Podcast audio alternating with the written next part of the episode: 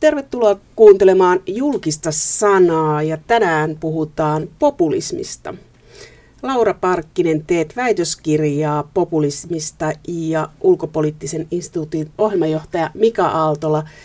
Olet katsonut populismia, miltä se näyttää kansainvälisesti, mistä puhutaan, kun puhutaan populismista. Katsoin kirjoista määritelmää populismille. Että hirveän usein se populismin määritelmä kääntyy sillä tavalla, että on kansa vastaan eliitti. Että se on kansan mielipidettä. Että populus tarkoittaa latinaksi kansaa, mutta tässä on vähän sellainen, että rahvas vastaan eliitti. Niinkö se menee? Kyllä se on hyvin tyypillinen tällainen äh, määritelmä, jossa, jossa tavallaan pyritään ohittamaan – eliitti pääsemään käsiksi siihen demokratioissa niin rakkaaseen kansan todelliseen tahtoon ja todelliseen ääneen. Pyritään valjastamaan se tai, tai toisaalta myös luomaan se niin sanottu todellinen ääni kansalla rahvaan mielipide on populismia, mutta elitin mielipide ei ole populismia? No, se, on hyvin arvolatautunut tämä termi itse ja sen käyttö. Tietyt liikkeethän jopa lähtökohtaisesti näkee itsensä populisteina ja, ja ovat valmiita siihen sitoutumaan, mutta sitten usein se on myös sitä, että vähätellään jotakin tapaa löytää tätä kansan ääntä ja nähdään, että se on jotenkin – joko jotenkin akraaria tai, tai, tai sitten jotenkin muuten vähän moukkamaista. Ja näin ei tulisi menetellä, koska halutaan pitäytyä näihin vallitseviin elitistisiin rakenteisiin. Meillä Suomessa populismi on saanut tällä hetkellä Timo Soinin kasvot. Ja populismi on tullut suomalaiseen keskusteluun 2000-luvulla. Miksi? Laura Parkki. No sanotaan, että Suomessa ei ole ollut sillä lailla, kun esimerkiksi Euroopassa 80-90-luvulla on ollut tämmöisiä vahvoja identiteettipopulistisia liikkeitä, joissa korostetaan sitä oman maan etua, mutta yleensä se, se liittyy näihin populistiseen liikkeeseen, että ne on hyvin paljon tämän NS-johtajansa näköisiä. Eli, äh, eli missä tahansa Jean-Marie Le Pen Ranskassa, missä tahansa, niin tähän liittyy tämmöinen karismaattisen johtajan käsite. Ja silloin, äh, silloin, silloin tämä äh, populistinen puolue saa johtajansa näköiset kasvot. Että jos me ajatellaan vaikka 70-luvulla Suomea ja Vennamoa, niin äh, silloin on sanottu, että tämä SMP äh, paljon enemmän oli esimerkiksi Eino Poutiaisen näköinen puolue – mutta äh, kuka nyt Eino Poutiaista, niin kun hän jäi tämmöiseksi sivuhahmoksi, koska Vennamo oli tämä liike ja on tavallaan yhä edelleenkin tutkijoille.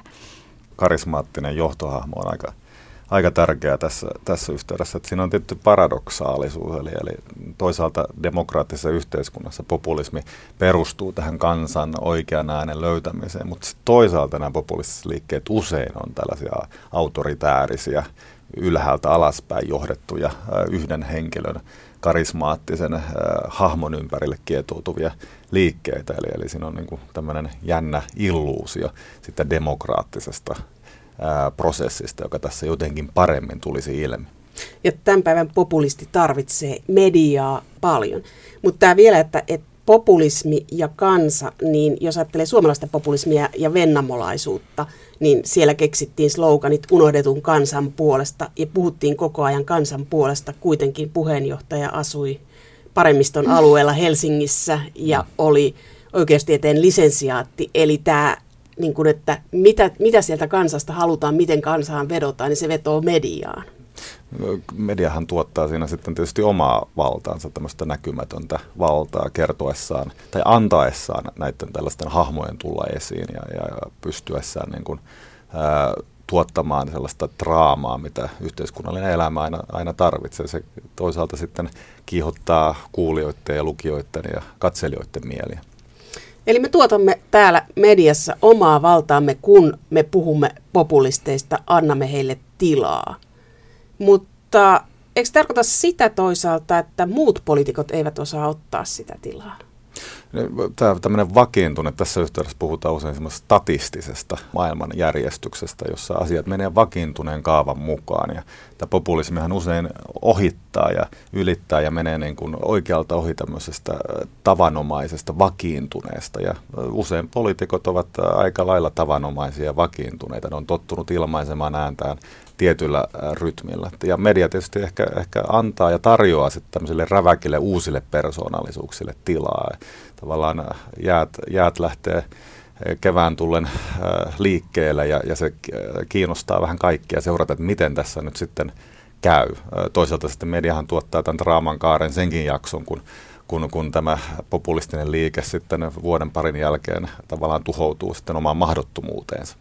Eli se on kaava. Ensin nopea nousu ja nopea lasku. Sekö on kansainvälisestikin kaava populistipuolueilla? Kyllä se aika usein tälleen, tälleen menee ja, ja, ja näiden odotettavissa oleva ää, elinaika, elinennuste ei ole kovin, kovin ää, pitkä näillä populistisilla liikkeillä yleensä. Tietenkin poikkeuksiakin, poikkeuksiakin tästä on, mutta, mutta näin yleensä on. Laura Parkkinen, olet kirjoittanut ja tutkinut ja teet väitöskirjaa populismista, niin sanot, että se on tarinan rakentamista. Nämä johtajat rakentaa tarinoita. Minkälaisia tarinoita johtajat rakentaa? Jos ajatellaan jotain Sarko siitä, sanot, että hän on sanonut, että ymmärrän teitä, sillä olen itsekin kärsinyt. Minkälaista tarinaa rakentaa johtaja, joka näin sanoo? No hän tavallaan kertoo, nimenomaan rakentaa tämmöisen raamankaaren, kertoo ehkä semmoisista omistakin tämmöistä kipukokemuksista tai kärsimyksistä. Esimerkiksi Timo Soinihan on kertonut siitä, että kaikki oli mennyt ja miten nyt sanot, jäljellä ei ollut mitään, mutta sitten sieltä nousin ja ihan samalla lailla joku Sarkosi kertoo siitä, että hän on tuntee kärsimyksen, koska hän on kärsinyt niin paljon kuin niin paljon. Eli tota, tavallaan hänen pystytään sitten samaista, samaistumaan ja tämmöisellä luodaan sitten myös sitä tunnejohtajuutta. Eli niin kuin luodaan semmoinen tu- intensiivinen tunneidentiteetti sitten. Ja tällä myös luodaan sitä suhdetta tälle, tämän, kannat, tämän karismaattisen johtajan ja näisten, näiden kannattajien välillä. Eli siis nämä kannattajathan antaa tämän karisman ja, ja niin kuin luo siitä sitten tällaista joka on yksi meistä, mutta sitten ehkä vähän enemmän kuitenkin. Mika Aaltola. Niin se on sellainen vähän herätyskokouksesta ää, tyypillinen tilanne, jossa, jossa tota, niin, ollakseen vakuuttava kansanjohtajan täytyy jotenkin olla kokenut sen, mitä kansakin on kokenut ja luodaan kuva tämmöistä kärsivästä, alistetusta kansasta, johon sitten tietenkin ihmiset pystyvät samaistumaan jollakin, kuka milläkin tavoin. Ja, ja, ja tämä tämmöinen niin kuin, ajatus siitä, että on olemassa jokin vähän samanlainen kuin me, joka johtaa meitä, niin, niin vähän tuottaa sellaisen äh, ilmiön, jossa kansa tavallaan ihastuu vähän niin kuin omaan kuvaansa ja, ja, ja, ja, ja enää, enää ole sillä lailla kiinnostunut jostakin vaikka valtiosta tai, tai yhteiskunnasta, vaan, vaan niin kuin omasta käsityksestä siitä, mitä he ovat ja miten he pääsisivät eteenpäin. Ja tämähän on se perinteinen kritiikki populismia klassisessa klassisissa malleissa sitä niin kuin pidettiin demagogiana ja tämmöisenä vaarallisena kansan ihastumisena omaan kuvaansa ja sen, se, se johti ihmisiä pois siitä, joka on kuitenkin kaikkein tärkeintä ja se on se rakkaus kohti sitä valtiota tai poliittista yhteisöä. Eli kansa ihastuu tarinaan, jos ajattelee Obaman tarina orjuudesta kohti valtaa, että mm. tämä on kaikille mahdollista. Mm. Mutta sitten myöskin tämä, että nämä populistiset liikkeet käyttävät tai valtaan pyrkijät käyttävät raamatullista sanastoa tänä päivänä hyvin monessa paikassa. Miksi? Kun kuitenkin eletään aika uskonnotonta aikaa ja uskontojen suhteen värikästä aikaa. No, no, no tavallaan ehkä tämä, tämä niin kuin raamatullinen kieli luo semmoista tietynlaista johtajuutta myöskin ja tavallaan, mitä nyt sanoisi sitten, sellaista identiteettiä ja sitten siihen on helpompi, helpompi samaistua kuitenkin. Ja sanotaan, että nämä populistiset liikkeet on lähempänä uskonnollista liikettä kuin ehkä sitten tämmöinen perinteinen puolue, tai jos me ajatellaan jotain keskustapuoluetta vaikka ja heidän sitten tämmöistä virkamiesretoriikkaa, niin tämmöisenä tiettynä aikoina se ei sitten niin kuin ihan sitten kosketa. Ja sitten tässä on myös se, että tämä asia tuodaan tämmöiselle individuaaliselle tasolle, tämä tarina ja tämä kertominen sillä lailla, että kun vaikka Sarkosi on kärsinyt tai Timo Soini on sitten kokenut siellä tosi kovia, niin sieltä sitten niin kuin muutkin nousevat, kun, kun mekin noustiin. Se on tunteisiin vetoamista ja samaistumista, mutta medialla tässä on aika ratkaiseva rooli. Media ei halua avata näitä kertomuksia, koska kertomukset ovat niin hyviä. Ja näinhän se tietenkin on, eihän tässä varmaan kukaan pääse käsiksi mihinkään pohjimmaiseen totuuteen. Eli nämä on niitä, niitä kuvia, joita meille luodaan eteen, josta me muodostetaan käsitys sitten siitä, että mitä, mikä kulloinkin on oikein ja mikä kulloinkin on väärin. Ja, ja se tilanteesta riippuen sitten vaihtelee. Ja nämä ää, populistiset johtajat on usein tavattoman hyviä käyttämään näitä ää, vaihtelevia tunnetiloja ää, hyödykseen. Ja tietenkin se paikka, missä tämä kaikki tapahtuu, on usein media, että sitä kautta me saamme kuvan siitä maailmasta, jossa me elämme. Moni tutkija on huolissaan tästä uskonnon roolista tässä politiikassa ja populismissa ja niiden sekoittumisessa. Raamatulliset sanat ja, ja, ja, ja sanan, sanaleikit, niin ne toimii vielä suomalaisessakin politiikassa. Tuntuu siltä, että joku puhuu meille totuutta – julistaa meille sanaa ja, ja, ja, ja meidän on sitten helppo niin kuin, yhtyä tähän, tähän hahmoon, joka näin tekee, koska se tekee sen niin kuin, tutun kaavan mukaan. Mutta toisaalta tässä on ihan niin kuin, tämmöisiä konkreettisia jotka, piirteitä, jotka voi sanoa esimerkiksi aika vaaralliseksi, että esimerkiksi Ranskassa Front National äh, on saanut rahoitusta muun lahkolta, koska molemmat, äh, siis sekä muunismi että Front National vahvust, niin vastustaa kommunismia. Eli on saanut silloin, silloin rahallista tukea sieltä. Ja tämä on niin kuin, oikeasti muunismi on vaarallinen lahko. Ja jos nämä kaksi tavallaan yhdistyy, ja mikä mun mielestä myös hyvin mielenkiintoista, niin on se, että Uh, silloin vielä kun Jean-Marie Le Pen oli esimerkiksi Front Nationalin johtajana, niin uh, silloin tähän liittyi tämmöisiä erilaisia niin kuin riittejä ja rituaaleja. Eli kun äh, Jean-Marie Le Pen on kelttiläistaustainen, niin tähän liittyy tämmöisiä hänen niin kuin omia riittejään, eli etsittiin tämmöistä kraalimaljaa. Ja sitten myös niin kuin näistä muinais, äh, Frun Nordisk, näistä muinaispohjo- siis muinaispohjoismaisista tämmöisistä Thor-uskonnosta ja kaikista näistä, niin otettiin tämmöisiä edelleenkin tämmöisiä riittejä tiettyihin alalahkoihin, joita sitten niin kuin harjoitettiin näissä kokouksissa. Eli vähän niin kuin tämä on, on hyvin mielenkiintoista ehkä jollain tavalla. On ja tämä nationalismin roolihan tässä on myös keskeistä, että, että tietenkin se on puoli uskonnollista, se, se nationalistisen menneisyyden mystifiointi ja sitä tuodaan sitten erilaisissa koodatuissa kielissä esiin. Annetaan ihmisille tämmöisiä ajatuksia sitten, sitten kadotetusta menneisyydestä, jota Suomen kansa tai, tai, tai ranskalaisuus aikoinaan mm oli ja, ja halutaan saada yhteys tähän tämmöiseen mystiseen, mysteerinomaiseen taustaan. Ja tällainen tietenkin, se on puoleksi nationalistista, se on puoleksi uskonnollista ja siinä yhdistetään ihmisten, ihmisiä stimuloivia ajatuksia nimenomaan mystiikasta ja mytologiasta ja, ja, ja, ja tuodaan niitä esiin tavallaan niin kuin olisi jotain tätä päivää ja tavallaan niin kuin olisi jotain sellaista, joka nytten olisi relevanttia. Näinhän tietenkään ei ole.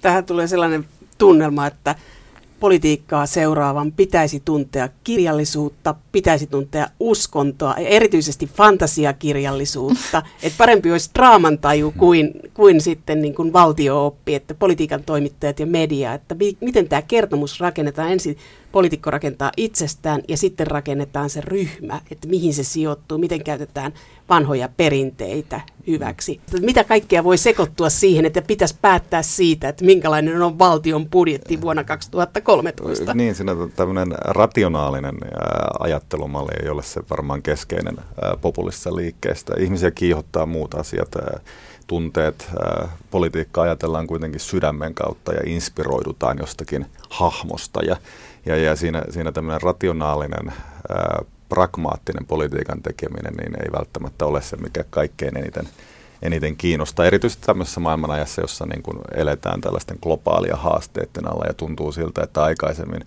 varmana pidetyt asiat murentuu ihmisten edessä, niin tällaiset visionäärit, jotka sitten pystyvät loihtimaan esiin kuvia vaikkapa suuresta kadotetusta suomalaisuudesta, perussuomalaisuudesta, niin tuntuvat jotenkin aidoilta ja, ja, ja tossapa on nyt paljon järkeä ihmistä ajattelevat. mies tai nainen, joka edustaa kansaa. Kyllä. Siis kansanmies. Kehollistaa kaikki. Mm.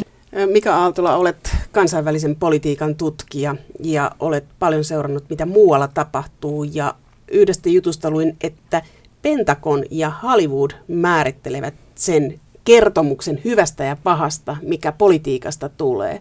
Ja tämä kuulostaa aika vaaralliselta, että me eletään Harry Potter-maailmassa, että meille luodaan päätöksenteosta tämä maailma. Kyllä se Harry Potter-vertaus on ihan, ihan osuva, koska se, äh, näissä kirjoissahan hyvä ja paha ja, ja pimeys ja valo ovat niitä keskeisiä käsitteitä. Ja samalla laillahan yksinkertaistetaan populistissa liikkeessäkin se maailmankuva. Viedään se perusasioihin. Ihmisille tuotetaan niin kuin selkeä totuus, joka usein tietysti politiikassa on aika mahdoton, koska politiikassahan ei ole selkeitä totuuksia. Eli, eli ne hetket, milloin se on mahdollista, niin, niin niitä, niitä ei ole kovin – kovin usein. Ja tietenkin tämä totuuden tuottaminen ja tuntemus siitä, että, että jokin ihminen puhuu vähän profetaalisesti niin kuin totuudesta, vähän niin kuin Timo Soini edellisten, edellisten vaalien alla, niin, niin, niin siihen vaikuttaa sitten ne ihmisten aikaisemmat käsitykset siitä, että mikä on hyvää ja pahaa. Ja, ja, ja siihen tietysti sitten media, Yhdysvalloissa tietysti Pentagon ja sen pelkokuvat ää, terrorismista esimerkiksi tuottaa sitä semmoista maaperää, josta näitä tällaisia kertomuksia tai, tai, tai mielikuvia voidaan loihtia esiin, jos ollaan taitavia. Retoriikan avulla ihmisille annetaan tämmöisiä käsityksiä ja se täytyy tukeutua tietenkin aikaisemmin olleisiin käsityksiin. Kun ajattelen näitä populistisia liikkeitä tällä hetkellä 2000-luvulla, ne luo tällaista maailmaa, että me ja muut. No on keskeistä sekin, että, että kansallisvaltio sinällään ja valtiot ja se perinteinen tämmöinen järjestelmä on niin kuin – vähän paineen alla ja mure, murentumassa ja, ja, ja, ja se antaa siis tilaa näille tällaisille ää, ilmiöille, jotka ovat osittain yleismaailmallisia, mutta tavattomasti myös paikallisia. Eli, eli tässä yhteydessä niin, niin, niin se tila kuitenkin tulee ää, tästä maailmanajasta ja siitä, että valtio on sellaisissa henkihievereissä kuin se on eri puolilla maailmaa. Eli tämmöinen keskusmalli ja perinteiset tavat ratkaista asioita tuntuvat olevan vähän vaikeuksissa. Laura Parkki.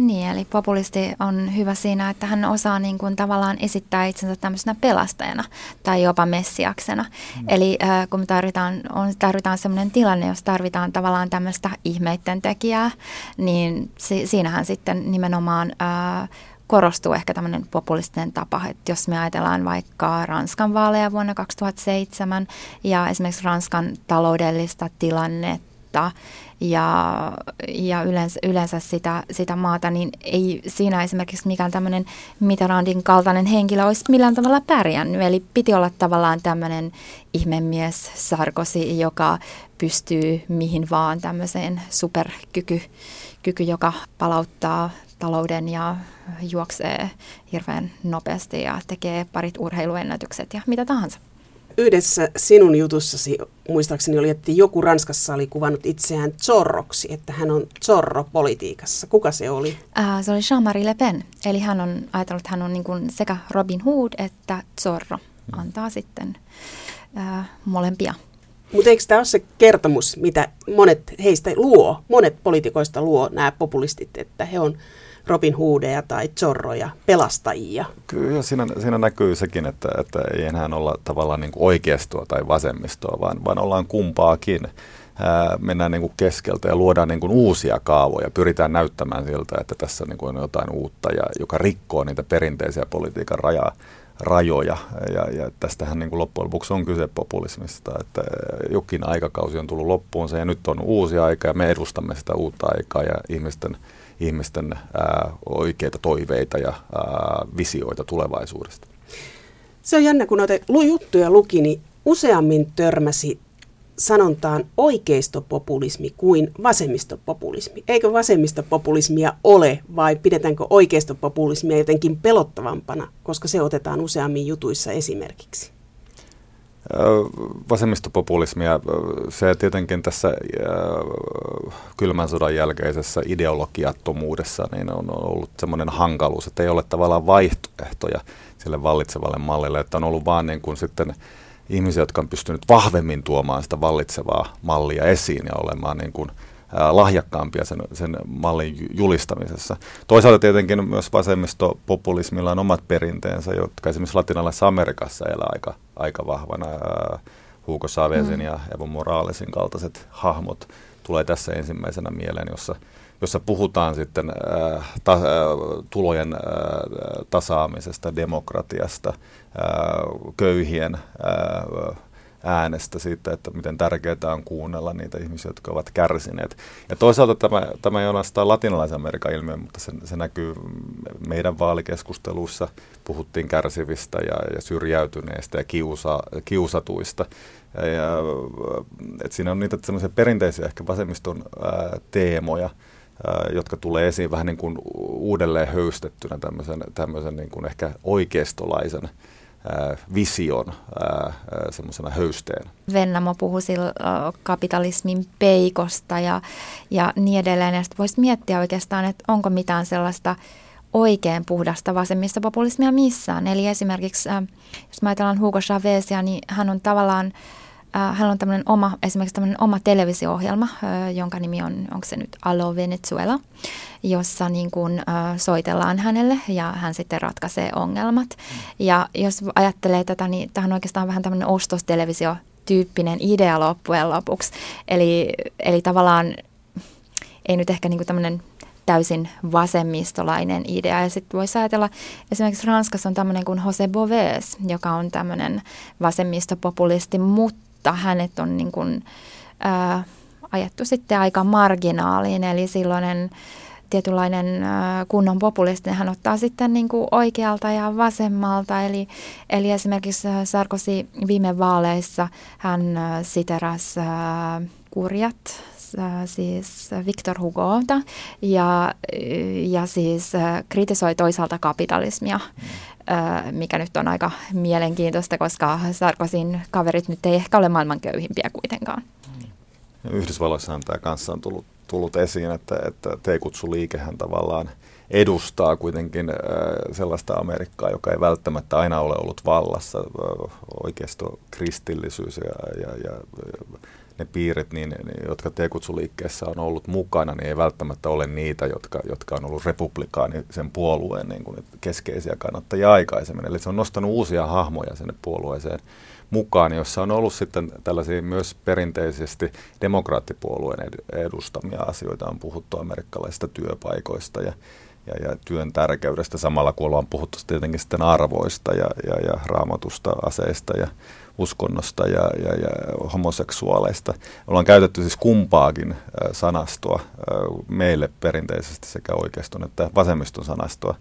Ja sitten nyt tämä Occupy-liike, joka on sitten viime aikoina nostanut päätään, jossa on sitten puhuttu kanssa vähän, vähän kummallakin kielellä. Eli, eli on puhuttu Wall Streetin vastaisesta toiminnasta, suurpääoman vastaisesta toiminnasta, uudesta tämmöistä yhteisöllisyydestä, uudesta tämmöisestä globa- aidosta globaalista yhteydestä. Ää, eli, eli tietyllä tavalla nämä kaksi liikettä niin kuin ammentaa, vaikka ne on toisistaan hyvin etäällä, ne ammentaa kuitenkin samoista, ää, samoista ää, teemoista ja, ja vähän samoista ihmisistäkin. Laura, millaisia hahmoja ovat naispopulistit kansainvälisesti? No kansainvälisesti on hyvin mielenkiintoista, mie- mielenkiintoista että on hyvin ö, tämmöisiä melko konservatiivisia. Heillä on yhteistä ehkä, että jos me ajatellaan esimerkiksi Joppik-puoluetta Unkarissa, ajatellaan Sarah Palinia Yhdysvalloissa, Marin Le Penia ja niin heille yhteistä on kaikessa, että he korostaa äitiyttään ja he on jossain määrin hyvin konservatiivisia, mutta myöskin he pystyvät käyttämään tavallaan myös sitä äh, tavallaan semmoista tunnustuksellista nais, äh, naisten lehden äh, julkisuuskuvaa tai semmoista, semmoista missä niin kuin jaetaan – jotain. Eli Marin Le Pen kertoo, että voi voi, että lapsuuteni oli kamala, kun äitinikin poserasi Playboyssa ja olin ylipainoinen ja nyt kun sitten olen nämä 20 kiloa pudottanut ja olen siis ihan tavallinen nainen. Ja sitten taas tavallaan myös tämä politiikan kieli,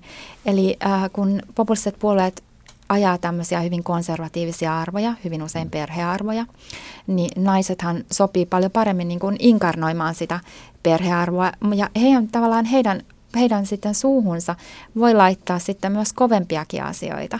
Eli jos me ajatellaan Marin Le Penia, jonka kannatus on tällä hetkellä ehkä joku 20 prosenttia Ranskan presidentin vaaleissa, niin äh, hän voi olla myös niin kuin, äh, vaarallisempi kuin hänen isänsä. Eli puhutaan Ranskassa tämmöistä niin kuin pirun karkottamisesta. Eli äh, puhutaan siitä, että äh, Jean-Marie Le Pen jossain määrin oli tämmöinen ehkä vaarallinenkin äärioikeiston kasvot, kasvot. Ja nyt kun saadaan tämmöinen hymyilevä, vaalea nainen sitten sinne keulakuvaksi, niin tavallaan se pehmenee. Ja myöskin halutaan niitä että ne ei olisi mitään tällaista äijäpuoluetta, tämä eurooppalainen äärioikeisto, vaan, ää, ää, vaan halutaan niin kuin nimenomaan keskiluokan ja naisten ääniä, mm. niin mikä sitten paremmin sopii symbolisoimaan sitä sitten, kun joku tämmöinen koulutettu nainen, eli, eli Marine Le Pen on saman kuin tämä Joppikin Kristina Morvei Unkarissa, niin he on molemmat juristeja. Ja samalla, ja samalla kun esimerkiksi joku Jean-Marie Le Pen oli hyvin tämmöinen antisemitistinen ei-Israelille ja ei-muslimeille, niin äh, Marine Le Pen kyllä yrittää esimerkiksi äh, saada hyvät suhteet esimerkiksi Israeliin. Äitiydellä ratsastetaan. Äh, kyllä, eli tota, äitiys, äh, eikö Sarah Palin ole sanonut juuri, että äitiys on tämä minun suurin meriittini. On joo, se kokemustausta tavallaan haetaan sitten, sitten naiseuteen liittyvistä keskeistä piirteistä, perhe, lapset, ja niissä nähdään jotain semmoista tervettä ja tervehenkistä. Populismihan usein on, on tällaista nostalgista kaipuuta johonkin semmoiseen menetettyyn aikakauteen, jolloin kaikki oli paremmin kulta-aikaan ja siinä, siinä yhteydessä ehkä naiset todellakin voivat edustaa sitä, sitä paremmin, pystyvät kehollistamaan asioita niin kuin eri lailla kuin miehet.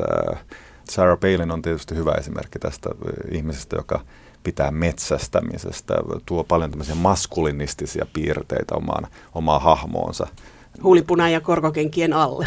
Kyllä, kyllä että siinä, siinä on tämmöinen, tämmöinen niin kuin tietty tenho ja vetovoima, että sukupuolella voidaan tavallaan pelata näissä, näissä yhteyksissä.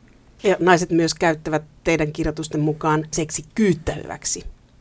Kyllä, eli tämmöiset ranskalaiset tutkijat on ö, miettineet sitä, sitä, pohtineet ehkä paljonkin sitä, mikä, mitä me nyt ei ehkä mieti tai mikä ei ikäksi tule mieleen, niin on se, että jos me ajatellaan vaikka Siv ja Norjan edistyspuoluetta, Marin Le Penia tai vaikka Pia Kjærskadia, niin kaikilla on vaaleat hiukset. Eli siis semmoiset ää, niin kuin tämmöiset puolipitkät vaaleat hiukset on sitten tämmöinen ehkä, joka symbolisoi ehkä sitten tämmöistä niin, niin kuin ehkä ei-toiseutta tai toiseutta tai tämmöistä. Suomessa ei sillä hiusten värillä nyt ole niin, niin, niin, niin, tota, o, niin on väliä. Eli Timo Soini on jossain, jossain ilmoittanut, että hän on etsinyt itsensä näköistä naista.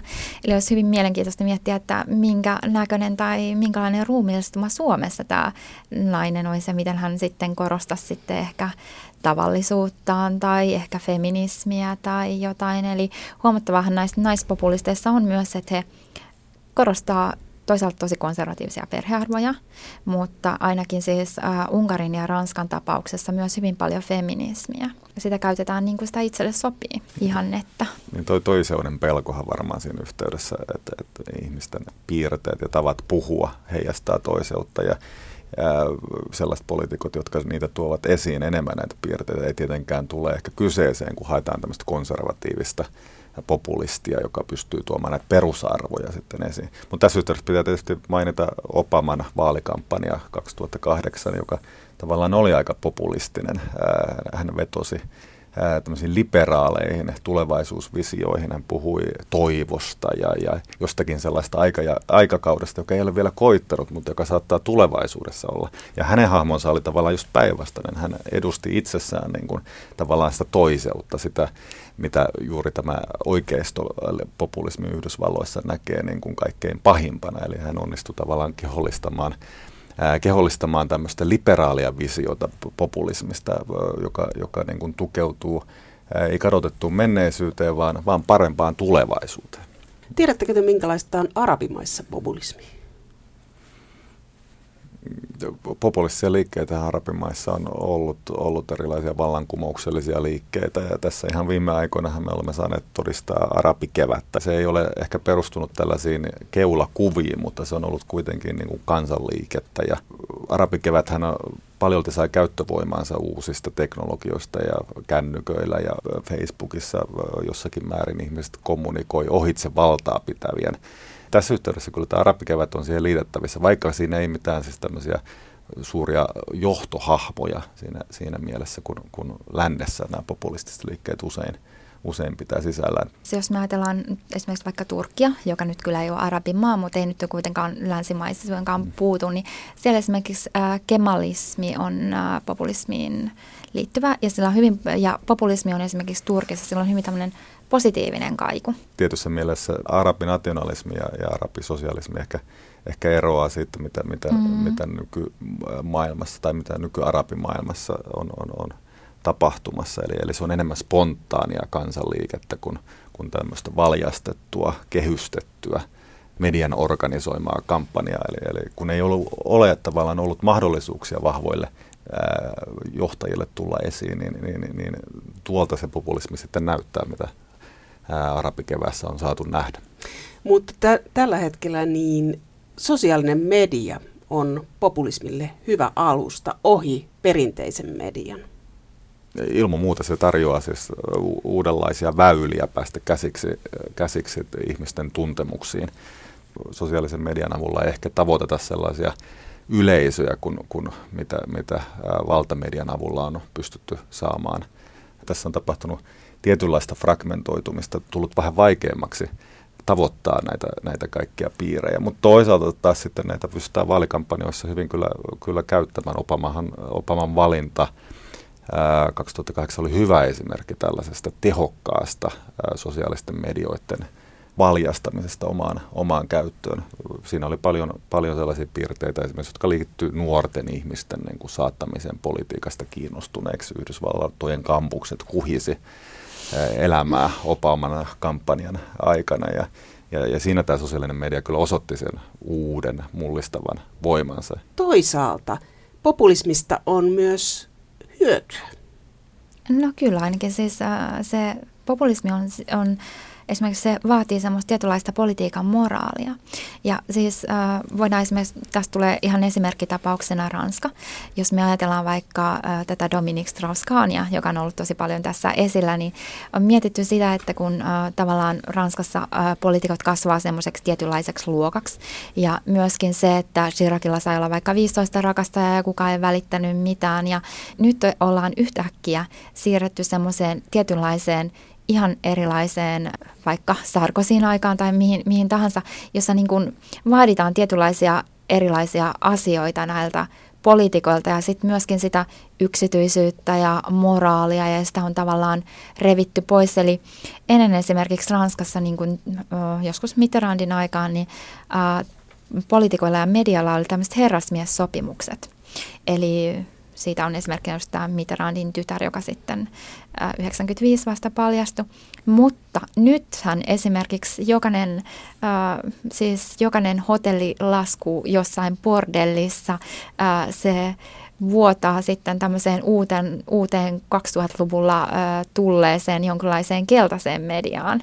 Ja Suomessakinhan on tavallaan niin kuin tämmöinen nimenomaan, että kun, kun esimerkiksi joku joku populisti tai poliitikko puhuu, puhuu rötöstelystä, mm. niin kyllähän sitäkin on joku, joku sitten semmoinen ministeri, joka on sitten vähän käyttänyt luottokorttia ää, valtion piikkiin tai jotain, niin hyvin äkkiä sitten noissa otsikoissa ja, ja sitten ihan, ihan semmoiset uudet asiat vaikuttaa niin kuin äänestymispäätöksiinkin ja voi sanoa, että miten esimerkiksi jonkun Matti Vanhasen uskottavuutta ää, hänen tämä tämä naisrintamansa sitten, sitten söi, että, niin kuin, että voiko miehellä, joka ei osaa pyörittää siis naisiakaan oikein, niin, niin tota, voiko sillä olla sitten tämmöistä puol- valtiollista uskottavuutta. Populistiset liikkeet ovat muuttaneet median käytöstä Ranskassa esimerkiksi. Kyllä, kyllä. Helsingin Sanomien pääkirjoitustoimittaja Erkki Pennanen on parinkin otteeseen kirjoittanut 2008-2009 siitä, että että että näillä populistisilla liikkeillä on se hyöty, että ne tuovat esille sellaisia asioita, joita ei havaita. Mitä pinnan alla kuohuu, että ne asenteet tulevat kaikkien näkyville. Kyllä ne pystyy selkeästi artikuloimaan niitä ihmisten mielessä olevia huolenaiheita ja valjastamaan niitä sitten omaan käyttöön. Se tietyllä lailla koko popu- populismia on kaikki politiikka. Siis yritetään saada kalasteltua ihmisten ääniä ja tukea omien kantojen tueksi. Eli, eli, eli populismi on myös piirre, joka on aina politiikassa läsnä ja sitä kautta se voi nähdä myös hyvänä. Ja tässähän puhuttiin, puhuttiin tästä korruptiosta ja korruption vastaisuudesta, tämmöistä moraaliryhtiliikkeestä ja, ja niitähän usein, usein sitten tuottuu tällaisissa populistisissa liikkeissä, eli, eli pyritään puhdistamaan sitä valtiokehoa kaikesta sitä pahasta. Se paha tietenkin aina sitten on eh, määriteltävissä siinä omassa ajassaan, ja ehkä ei ole sattuma, että tämän vaalirahajupakan jälkeen niin, niin, niin, niin tuli tämä perussuomalainen tämmöinen niin kuin ryhtiliike, eli, eli ne ajallisesti menevät hyvin yhteen. Koettiin, että Suomi on jotenkin nyt halvaantunut ja sen poliittinen järjestelmä kaipaa niin kuin jonkunlaista uudistusta. Ja tämä on samanlainen kaava, joka, joka on myös Yhdysvalloissa havaittavissa suuren taloudellisen kriisin jälkeen, jolloin, jolloin semmoiset perusyhteiskunnalliset arvot jotenkin olivat aika heikoilla. Amerikkalainen unelma oli kärsinyt, niin sitten tulee T-kutsuliike ja nyt sitten ihan viimeiseksi on tullut tämä Occupy-liike. Mutta toisaalta voisi ajatella, että, että eikö meidän mediassa pitäisi muuttaa kieltä värikkäämmäksi, eikö poliitikkojen pitäisi kiinnittää huomiota siihen, millä tavalla he vetoavat. Jos ajattelee näitä populistisia liikkeitä, niin niille yhteistä on kaikkialla, että ne käyttävät erittäin värikästä ja vetoavaa kieltä. Eli meillä olisi opittavaa siitä, että voisiko asioista, voisiko valtion budjetista kertoa tunteella. Tämä nyt on ääriesimerkki, mutta, mm. mutta sillä tavalla, että voisiko ottaa sieltä jotain. Niin, siis tämä politiikan äh, tuominen äh, uudestaan äh, kuvaan, eli, eli että on olemassa poliittisia valintoja ja pystytään niin kuin voimakkaasti, vahvasti kertomaan, että miten minun mallini eroaa äh, jonkun toisen mallista. Sitähän populismikin on. Eli pystytään tuomaan niitä kontrasteja, uusi ja vanha, hyvä ja paha.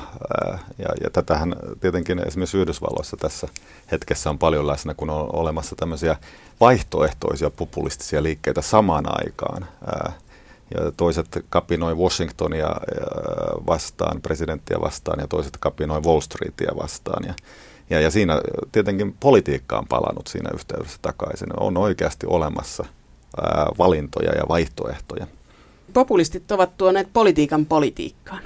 Tietyllä lailla mä näkisin tämän myös positiivisena ilmiönä. Tietenkin se myös tuottaa sitten, sitten poliittisen järjestelmän halvaantumista ja päätöksenteon ongelmallisuutta, kun, kun ihmiset eivät pysty enää puhumaan yhteisellä kielellä tavallaan rationaalisesti sopimaan asioista pragmaattisella tasolla, koska nämä pragmaattiset kompromissit ovat tavallaan sitten punaisia vaatteita hyvin ideologisoituneessa keskustelussa. Laura Parkkinen, kun olet tutkinut populismia, niin pelätäänkö populismia? Ainakin näistä monista lehtijutuista tulee sellainen kuva, että sitten kun joku liike huomataan tai havaitaan populistiseksi liikkeeksi, niin sitä aletaan samaan aikaan pelätä. No jossain määrin kyllä. Eli jos me otetaan esimerkiksi nimenomaan esimerkiksi Ranska ja mietitään vaikka Nicolas Sarkozyn kautta, niin sitähän leimaa hyvin pitkälle Front National. Kaikki nämä, mitä Sarkozy on tuonut esille koko ajan keskustelu kansallisesta identiteetistä, jota on pidetty ihan niin kuin tieten tahtoen esillä. Keskustellaan siitä niin kuin ranskalaisuudesta ja sitten nimenomaan myös kristinuskosta. Eli niin kuin kuka on ranskalainen ja sitten, että onko Ranska maa, joka, joka tunnustaa sitten kristinuskoa. Hmm. Niin siinä puhutaan siis puhtaudesta ja, ja semmoisesta, semmoisesta hyvästä Ranskasta, mitä Ranskan pitäisi oikeasti olla ja, ja minkälaiset elementit Ranskaan eivät kuulu. Ja sekin ehkä on tietyllä lailla heijastumaa tästä globaalista maailmasta, jossa me eletään, jossa kansallisvaltiot ovat paineen alla ja, ja, ja kansakunnat ovat sekoittuneet ja enemmän sekoittumassa esimerkiksi yhtenevässä Euroopassa. Ja tämä tuottaa sitten tämmöisen toisenlaisen liikkeen, jossa halutaankin palata johonkin, johonkin vanhaan ja sitten tietenkin usein liberaalien progressiivisten tahojen mielestä tämä taas tuntuu ihan kauhistuttavalta ja se on pelottavaa ja se on vaarallista. Mutta jos mennään kuluttajavalistuksen puolelle, niin minkälaiset mm. kielenpiirteet tällaisessa populistisessa puoluepolitiikassa on sellaisia, mihin pitää kiinnittää huomiota? No näitä on, jos me mietitään esimerkiksi vaikka yleisesti jonkun Jean-Marie Le Penin ja vaikka sitten Timo Soinin sanastoa, niin just näitä kahta ihmistä ei voi mitenkään rinnastaa, mutta molemmat puhuu esimerkiksi sorrosta, nälästä, tämmöisistä asioista, jotka on sitten tunneasioita ja käyttää sitten nimenomaan tämmöistä ehkä raamatun kieltä ja hyvin paljon sitten esimerkiksi mainoskieltä. Semmoisia otetaan, otetaan ja sitten he on myös nimenomaan tämmöisiä ää, telenoveloiden sankaria, sankareita, jotka sitten niin kuin osaa hauskuttaa ja viihdyttää. Ja useinhan tämä viihdyttävyys sitten haetaan vastapuolen kustannuksella. Hmm. Kyllä joo, siis tämmöiset, tämä hauskuus ja huumori, joka tähän liittyy, sillähän saadaan myös tämmöiset aika, aika ää, vakavat ideologiset piirteet sieltä niin kuin häivytettyä ja myytyä tavallaan huumorin kustannuksella. Sanan parret, sananlaskut, mm sellaiset totuudet, jotka, tai sellaiset kaskut, jotka kuulostavat ihan, ihan, ihan mukavilta ja kansanmiehen puheelta, mutta joissa sitten loppujen lopuksi ei ole olemassa mitään semmoista syvempää järkeä. Niitähän vaalikampanjoissa tässä viime aikoina on, on eri puolilla maailmaa ollut paljonkin esillä. Mutta onko tässä se ongelma, että kun Aristoteleen runousopissa on sanottu, että retoriikan tehtävänä ei ole saada vakuuttumaan, vaan havaitsemaan, että, että tämmöinen populistinen kieli ei saa kuitenkaan ihmisiä havaitsemaan, mutta se saa vakuuttuneeksi ja tunteilemaan. Joo, siis siinä on, voisi ajatella, että on kaksi tapaa niin kuin tuottaa ihmisille kokemuksia merkityksestä ja totuudesta. Toinen on, on tämmöinen niin kuin älyllinen väittely, looginen argumentti ja toinen sitten on tämmöisen tunteisiin vetovampi ää, taivuttelun kieli, jossa tuodaan vivahteiden epäsuoran ilmaisun avulla jollakin lailla esiin se, että mitä, mitä, mikä voisi olla se totuus ja mikä, mikä kuulostaa niin kuin, ää, kansan tahdolta. Siinä on niin kuin kaksi tämmöistä perinnettä ja aivan oikein tuo retoriikkahan tähän, tähän tietysti liittyy Useinhan, usein erityisesti Euroopassa ja Suomessa suhtaudutaan poliittisen puheen taitoon vähän, vähän skeptisesti ja nähdään sitä vähän negatiivisena, koska siinä saadaan ehkä ihmisiä uskomaan asioihin, jotka eivät ole oikeasti totta. Yhdysvalloissahan tämä poliittinen puhe tietenkin on vielä, vielä kunniassaan ja yhä enemmän on kunniassa ja siinä, siinä niin kuin tällaiset retoriset taidot nähdään poliitikon keskeisenä hyveenä ja jos joku epäonnistuu esimerkiksi vaalikeskustelussa, niin poliittinen ura saattaa niin kuin olla vaakalaudalla, kun taas Suomessa perinteisesti haetaan jotain muuta kuin tällaista karismaattista, retorista taitoa. Niin Suomessa puhutaan usein vaalien jälkeen, kuka vakuutti, kuka oli vakuuttavin, kuka mm. oli asiantuntija. Mm. Että jos tässä populismin nousussa ja ääriliikkeiden nousussa onkin kyse retoriikan rappiosta. Niin, no en tiedä, onko se sitten kuitenkaan retoriikan rappiota, jos tavallaan semmoista äh, virkamieskielen, vi, niin kuin virkamieskieli menettää merkityksensä, että halutaan ehkä semmoista, miten nyt sanoisin, ehkä niin kuin intohimoisempaa retoriikkaa, että jos puhutaan enemmän tunteista ja sitoudutaan enemmän. Niin, siinä se autenttisuuden tuntemuksia. Mä luulen, että se sana autenttisuus on sellainen, sellainen joka on tässä maailmassa aika tärkeä poliitikon tämmöinen keskeinen piirre, eli, eli hän pyrkii näyttämään autenttiselta ja se tehdään sitten usein tunteen vetoavien käsitteiden käytön kautta, eli, eli halutaan näyttää puhtaalta ja aidolta, kun taas tämmöinen virkamiesmäinen hahmo, joka, joka pitäytyy niin kuin vanhassa liturgiassa, niin näyttäytyy helposti tämmöiseltä feikiltä ja vähän epäaidolta ja se ei saa ihmisten samaistumista osakseen puhtaalla asialinjalla ei voi samaistua, että pitää olla tunteinen tun, tulki, kuten viihdetaiteilija, että tarjota mm. ne asiat uudestaan Kyllä. tunteella. Ja, ja, ja se on tietysti ihan ymmärrettävää. Ihmiset ovat huolissaan ja ne oireilevat ja, ja tietenkin heidän tuntemuksilleen pitää saada myös niin kuin kohteita ja, ja, ja poliitikoiden pitää tarjota myös tässä mielessä asioita. Politiikka, politiikkohan ei ole rationaalinen olento, se on, se on, politiikka on usein sydämen asia. Siinä mielessä populismi on tuonut jotain hyvääkin. Populismi tavallaan voi olla myös, myös politiikan pelastus aina silloin tällöin. Laura Parkkinen, onko populismi politiikan pelastus? No mä en tiedä, onko se politiikan pelastus, mutta niin kuin populisti haluaa ehkä usein olla tämmöinen pelastaja. joka sitten, no jos me otetaan vaikka yksi sitaatti tähän Timo Soinilta, niin Timo Soini on joskus sanonut, että pelastus sumuisella lautalla voi olla sireenin valassa, mutta pelastus kaiken sumutuksen keskellä on sitten populismin varassa. Eli voi tarjota sitten tämmöistä pelastusta, elämyksiä